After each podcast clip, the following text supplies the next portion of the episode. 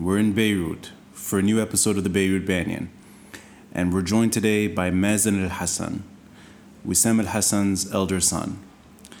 We were meant to meet in Martyrs Square today, in downtown, during the protests, and the roads are blocked, the highway is shut down. Mazen is up north, I'm here in Beirut, and I decided to break my own rule here and do the interview over the phone. Uh, the episode covers what is happening right now. This is now one week into the demonstration. Uh, Mazen shares his personal views, uh, his political views, and of course, the, his relationship with his father. Uh, the commemoration of his father's assassination just passed on October 19. It's been seven years now since Wissam al Hassan's assassination. Um, my father is buried next to Wissam al Hassan in Martyrs Square. My father was assassinated just over a year later. And I reached out to Mazen wanting to hear his views. And I know that uh, he has a, a, a common pain, uh, a shared personal wound, and uh, we're both determined to keep going to Martyrs Square, to the protests, and for, in his case, in Tripoli, and I think he'll be back in Beirut as soon as he can. So we are, um, we have common destiny, and we have uh, mutual appreciation for genuine sacrifice when it comes to the Lebanese state. I wanted to hear his words his way, and I hope you enjoyed this episode of the Beirut Banyan. I'm Ronnie Chatah with Mazen El Hassan.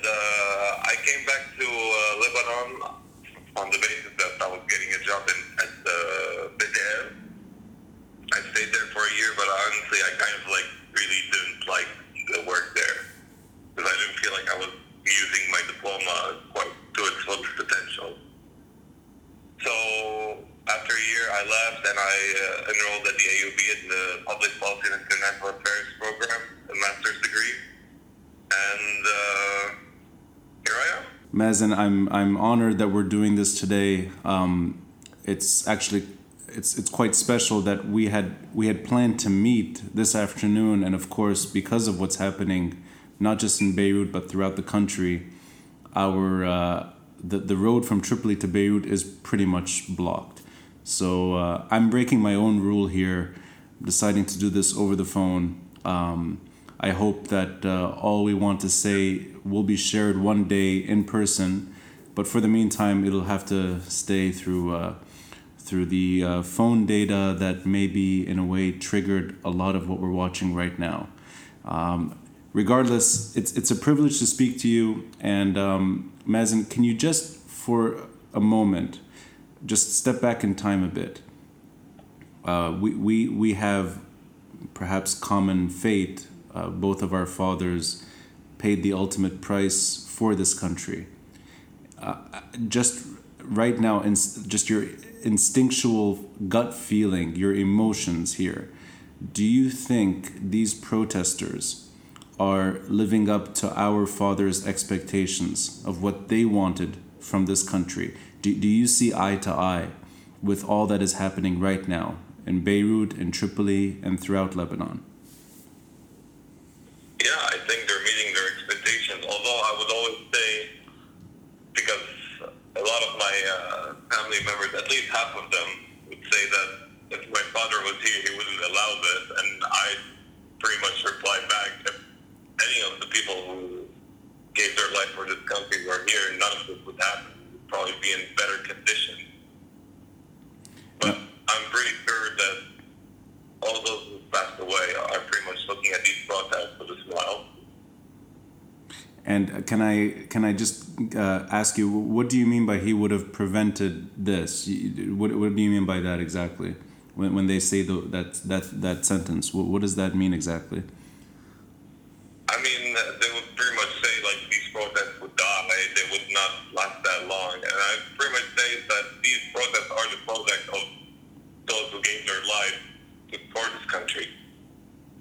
You know, uh, it's of course it doesn't it doesn't. Uh, there's no need for an introduction here. Your father was Wissam Al Hassan, and um, he's buried in Martyrs Square. Uh, the the uh, commemoration of, of that assassination just took place over the weekend, October 19, uh, 2012. And uh, my father was assassinated just over a year later, and they're buried side by side in Martyrs Square. For me personally, just seeing people flocking to Martyrs Square, standing by those two tombs, and of course by many other people that, that died and are buried there. It is, it is a good feeling. I feel for the first time that this space in the heart of Beirut is being used for the right reason. It's not deserted, it's not empty. It's shared by the common person who wants a better Lebanon. And I don't know, have you been to the Darih since the protests began? Have you actually made it down to, uh, to, to Martyrs Square? Yeah, I've made it there. I didn't go exactly to my father's tomb because it was so crowded, but I was actually there, like overlooking the grave. Yeah. And and does that sentiment is it shared with you that that in a way that this is a space that is now being used to its fullest extent? This is what Martyrs Square is all about. Yes, it is. Uh, it serves uh, the purpose uh, for the protesters. It's meant for people to be there because every time I go there and I find it empty, it, it's kind of like you know, it hurts a little bit.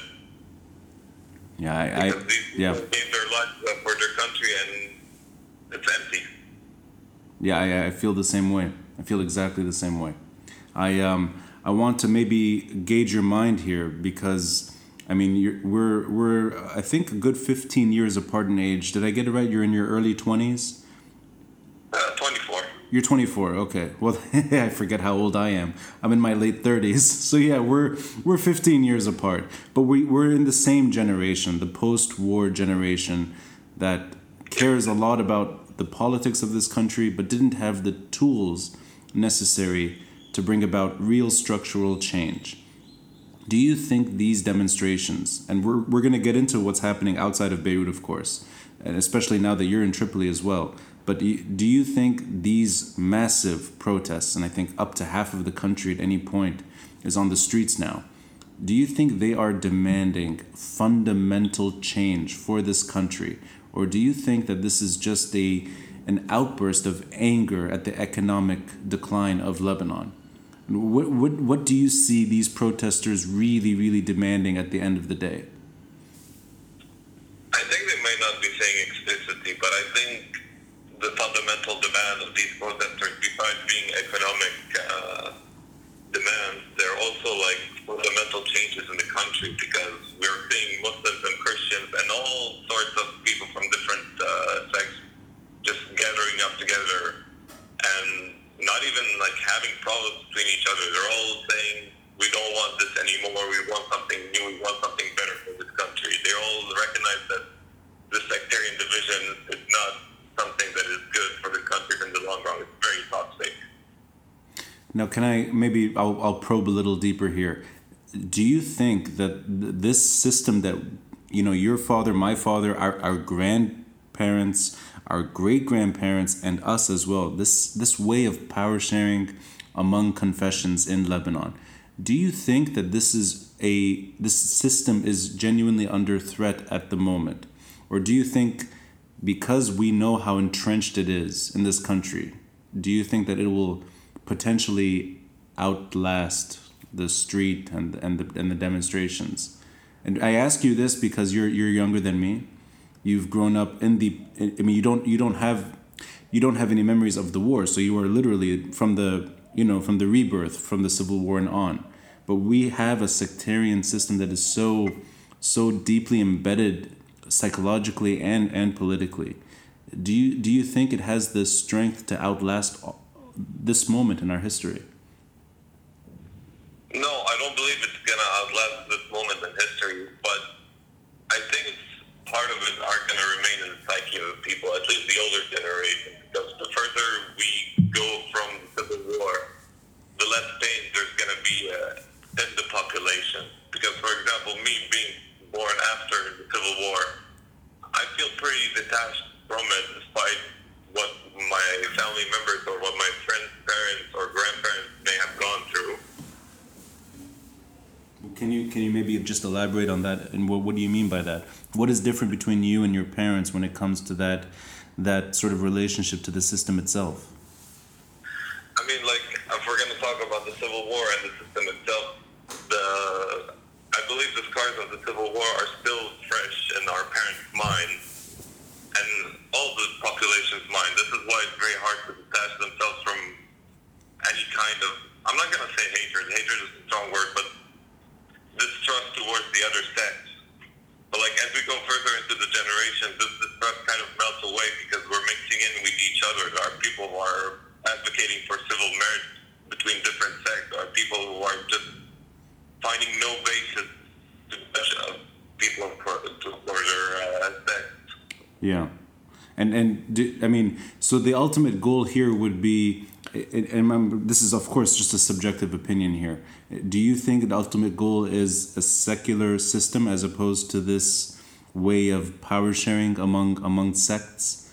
Is it is it really secular governance at the end of the day? Yes, of course. A secular system is probably the right way to go. I'm not even going to say probably. It is the right way to go. I mean, I'm not against religion being uh, in people's cultures, but we need to make sure that there's a difference between religion itself and someone's personal life and integrating religion and politics. And we all know that it never worked well.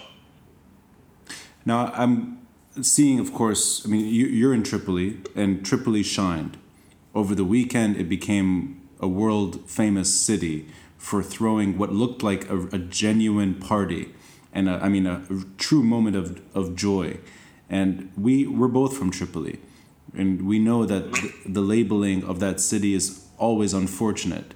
It's almost dismissed as a, as a city of extremists and, and rigidity and conservatism and, and the things that are hard really to, to digest because we're from there. And at the same time, maybe there, there are hints of truth in some of that sentiment. It is clearly not Beirut but it is also not the extremist den people people throw the, the accusations left and right towards it. But that that moment where you had people, the average person, partying in Sehet Noor, the entrance of, of Tripoli's downtown, do you think that the massive community that showed up there, and regardless of what confession they're from, even if they're all from the same confession, I don't think it really matters but do you think that they yearn for the same system that you're describing? That it's not just the Beirut middle upper class that wants a secular state. It's not just the AUB crowd. It's not just the whatever you want to call it, the, the, the liberal segment of the population. Do, do you think that the protesters in Tripoli are also demanding for a secular state? And I know you don't you can't speak on behalf of every protester, but the sentiment, do you think it's that's the sentiment at, at the core of what was going on at Tripoli?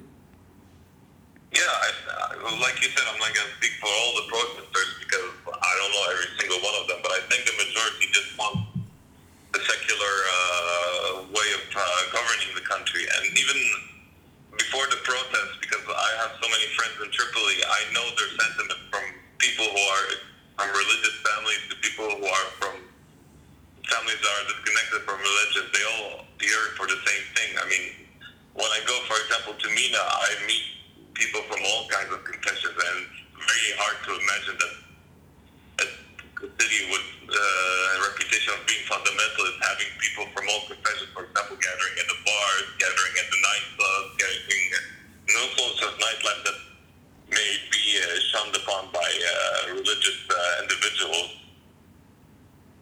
and what we saw happening, of course, not just in the north but in the south, the these brave protesters in Nabatieh in Sur, challenging their leadership. I mean, is the reason I'm I'm going deeper into this is because I'm I think personally I think those are the moments that are going to remembered be remembered most later on. that the whole country rose up, wasn't just Beirut. Unlike other protests that have happened throughout Lebanese history, all parts of the country at, at the same moment were demanding change. But do, do you think, and I, I say this because of the genuine fear that has persisted among communities in Lebanon, do you think that there is an actual way, an actual platform available to actually maybe keep that fear at bay and and show that a secular alternative will will keep everyone safe in this country? Because it it seems so embedded and it's not of course it's not it's not the ideal situation because it's failing. It's failing it fails repeatedly but is there a way to actually ensure that respective communities feel safe in a system that no longer works as a sort of uh, a preservation of minority rights within the country? And I'm, I'm asking you this also because I know that you you studied political science and you're I mean this is in a way maybe it's your it's your field and it's your it's your work. So what do you think about that? Keeping keeping fears at bay how can that be implemented properly if if this system actually does collapse I mean if we want to keep that fear at bay first of all we need to make sure that all sects are united under uh, one citizenship it's the idea that, I mean, under the sectarian system, we first identify ourselves by our sects in Lebanon. And I find that very wrong because we're all Lebanese in the end. And it doesn't matter if someone is Christian, Druze, Shia, Sunni, we should all have the same rights because under the current system, our rights are very different from each other, despite us living under the same roof that is Lebanon. So you, I get, I get a sense of genuine optimism, uh, uh, uh, like hope from your end that you're not skeptical about the fate of these protesters. You really think that there is change, or there is an expectation of real change on the horizon. Yes, I have. Uh, I'm very optimistic, despite like most people around me, uh, at least in my village, they're kind of skeptical about these protests because they say. I mean, it's funny because I, See from my side, I it from the other side. They all say that it's kind of a conspiracy against one certain leader, and I say no, it's not a conspiracy because they're all under the same. Uh, how to explain it? They're all under the same uh, veil of criticism. They all uh, abide by the same sectarian system, and they all need to go. It's not a conspiracy against anyone. People just need to realize that this is just the population's genuine feelings. And even though there may have been 2 million people on the ground, I'm pretty sure at least half of those who are at home are with the protest. They just either don't have the means to go to the protest or they just are still afraid of showing their faces at the protest. But can I, I mean, we can go as far as you want on this on this end. What do you mean by afraid to criticize the leadership? Are you, are you talking here on on a sectarian scale, or are you talking on the leadership from the north, like Tripoli politicians in general, that they're afraid to challenge their their respective leader in, in Tripoli or the surrounding uh, surrounding villages? No, the idea that I've been thinking about since the protest started is that some people are afraid of criticizing their leaders, not because of their sects, but because of the clientelist system sectarian uh, regime. It's the idea that, well, if these protests failed, and they know that I've been participating in these protests and I've criticized them, I might lose whatever I still had left of a chance to live a normal life in this country. Oh, so not, these leaders are the providers of all the services to the Lebanese people, at least three quarters of them. So if I understood you right, you're talking about Wasta here, the connections that are the, the sickness of the country, the corruption. Is that uh,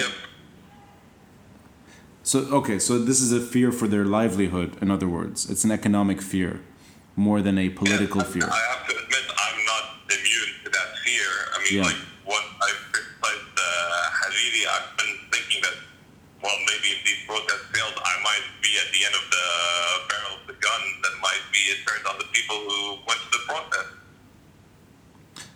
Can I ask you, Mazen? You, I mean, I, I, I, this is a back and forth between us, and I, I'd like to gauge your mind because you are the son of a martyr, and you are you, the reason you're in downtown. I think is both hope for the country and justice for your father's legacy. I'm, I'm speaking, of course, on behalf of you here because I that's that's my sentiment, and maybe you share it the same way. May, maybe you don't, but that this this duty to the state, and you're you're I mean you're you're risking what you said is potentially true. You're risking tarnishing your pers- your prospective wasta credentials later, which is such a sickness in this country anyway. It shouldn't matter. Your right, your right to free expression should include whatever you want. You can sound smart or stupid. You can be critical of the regime or support the regime. It's entirely up to you. I want, I want to gauge your mind on this. Do you think at this stage, at this stage of the demonstrations, now it's it's about a week long now. We're, we're in the sixth day. Do you think this is the time for the prime minister to resign? I honestly wait. Hold on. Give me a second. I need to just put my cat in another room. Ha That's the best censorship I've ever seen in my life. The cat, the cat bites you.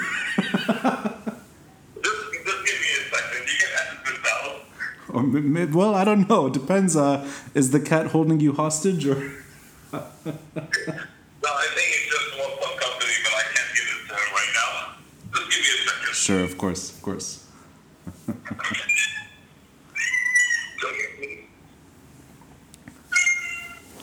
oh, the cat is now part of the episode. I love the timing is perfect.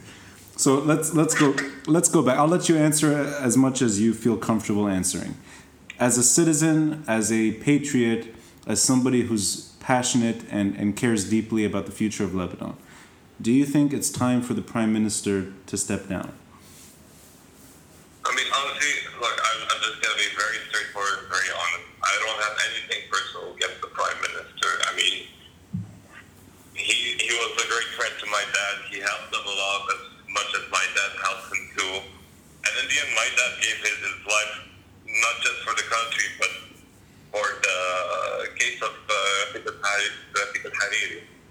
So on a personal level, I don't have anything against man, but on a political level, I have a lot to excited for. And I think for him, in order to be able to attain his redemption, he needs to resign. But not just him, because I don't think people understand the extent of what they're saying. They just need to tell him to resign, and they need to make sure that the deputies resign as well. Because if the government resigns alone, it doesn't do much. I mean, yes, people say it's gonna be a void or not. It's just gonna like work, be business as usual. It needs all the system needs to like quit, not just the prime minister, like the deputies, the president, the prime minister, all the political class. And you're talking about now a, a uprising against Ba'abda, against Ain Tini, against every respective MP. Did, did I get you right? That it's not. It shouldn't just be a Dem Sarai. It should be in front of all corners of power or state institutions. Yes, exactly. Do you, do you see that momentum though? Because I'm. I mean, this is speculation. I'm, we're watching the same coverage when we're not on the street, we're simply watching the same stations, watching the protests. Do you see the potential for the president to step down or the speaker of parliament to step down? Because clearly you're right. I mean, what you're saying is, is accurate that the system is not just one man, it's not just the prime minister, it's the whole state. Do you see other corners of the state? And this includes this includes non-state actors the our our unfortunate famous state within a state? Do you see protesters going to Dahiya demanding Hezbollah disarm? I mean, we're talking now real refer- real a real revolution in the country. Is is that in the making here, or is that sort of maybe beyond the scope of what's happening at the moment? I mean, I think for now it's still at the core that's like aimed at the government, at the president, and at the deputies. But like as time goes on, I think people are also going to turn uh, to what we were referring to the state within the state. It's just that this is a very sensitive topic, at least for another set. They still need to get used to the idea that when we're talking about the other side's weapons, we're not the other sects is weakened, but in fact we're just making sure that all sects are on the same level and none of them are discriminated against or none of them are living in fear because of the other uh, party's weapons. But so I, okay, here I'd like to challenge you, and this is a, this is just a friendly debate here. Do you think that weapons, a disarming of of non-state weapons, and a an attempt at establishing sovereignty and independence, pretty much the March 14 momentum that that was that unfortunately died years ago. Do you think that is the precondition for economic reform, or do you think it's the other way around? That the economic reform is a is one step towards an eventual reestablishment of sovereignty and independence. I mean, see, the thing is that they're both intertwined together because we can have as much economic reforms as we want, but as long as these weapons still exist in the country, we're going to be isolated from the world economy because we're going to still be linked to Iran and uh, Syria who are much isolated from the international community, and this is not going to benefit Lebanon in any way. So there is still a big elephant in the room that, regardless of what happens at the moment domestically, on, on the economic and, and the political level, that there is still that big issue that is yet to be determined. Yes, I mean, unless these weapons are turned into the army or that Hezbollah's military wing is integrated to the army and becomes independent from Iran, we're still, maybe the sectarian system go, maybe we'll have a secular system, but we're still going to be economically isolated from the world because of its affiliation with Iran. And just uh, a bit of your final thoughts here. You're young, I'm unfortunately getting older, but I'd like to say I'm I'm still young enough.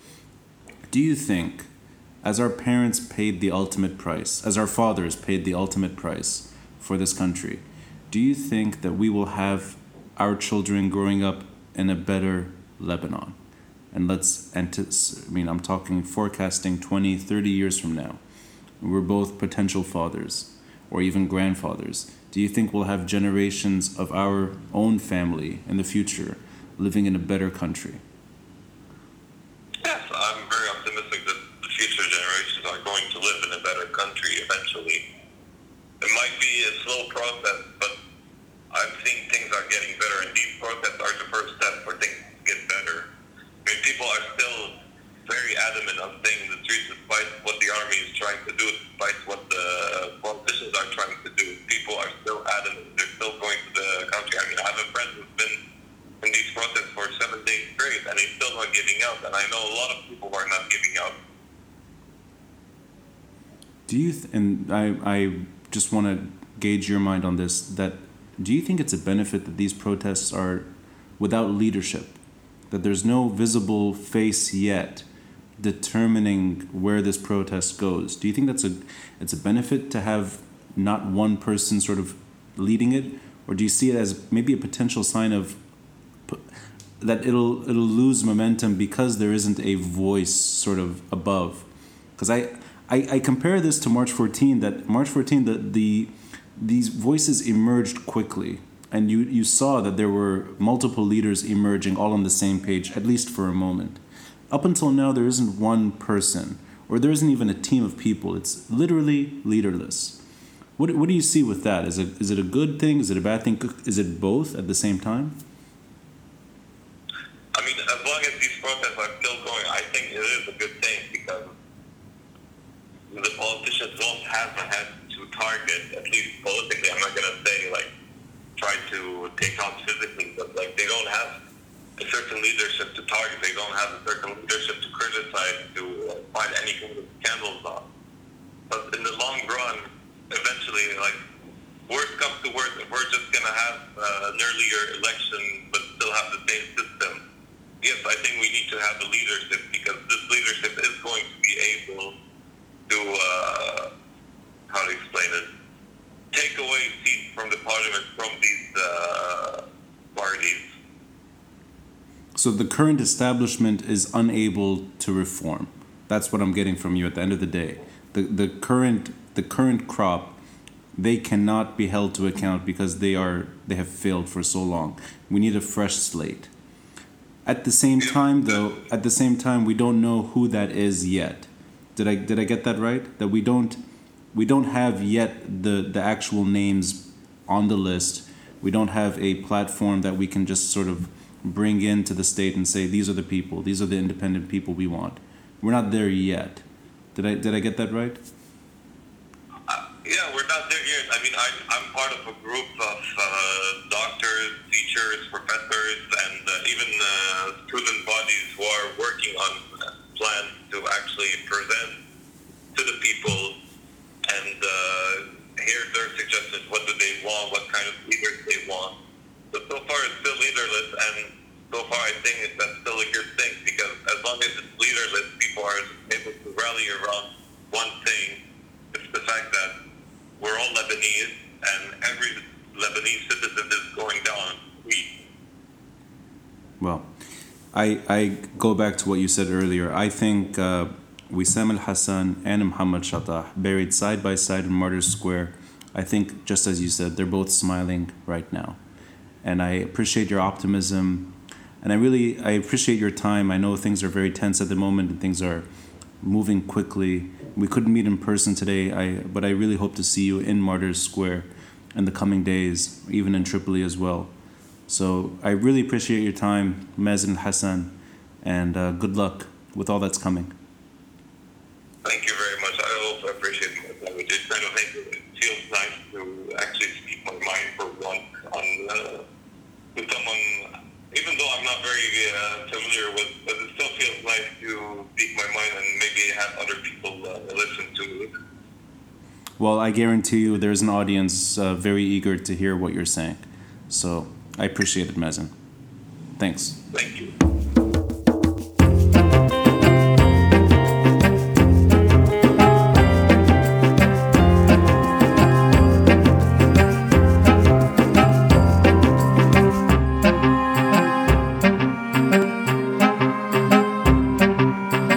A voice of hope from the north, the elder son of Wissam al Hassan, Mazen al Hassan. I, uh, I relate. I relate because it's a shared pain and it's a, it's a shared determination to get this state back on its feet and to rebuild it properly. And I really hope that his optimism persists, and I hope these demonstrations continue, and I really hope real change is on the horizon. I'll keep these episodes going as quickly as possible, and once again, a, an apology for the quick edits and all that. Delivering them as fast as I can. Until next time, I'm Ronnie Chatah, and this is the Beirut Banyan.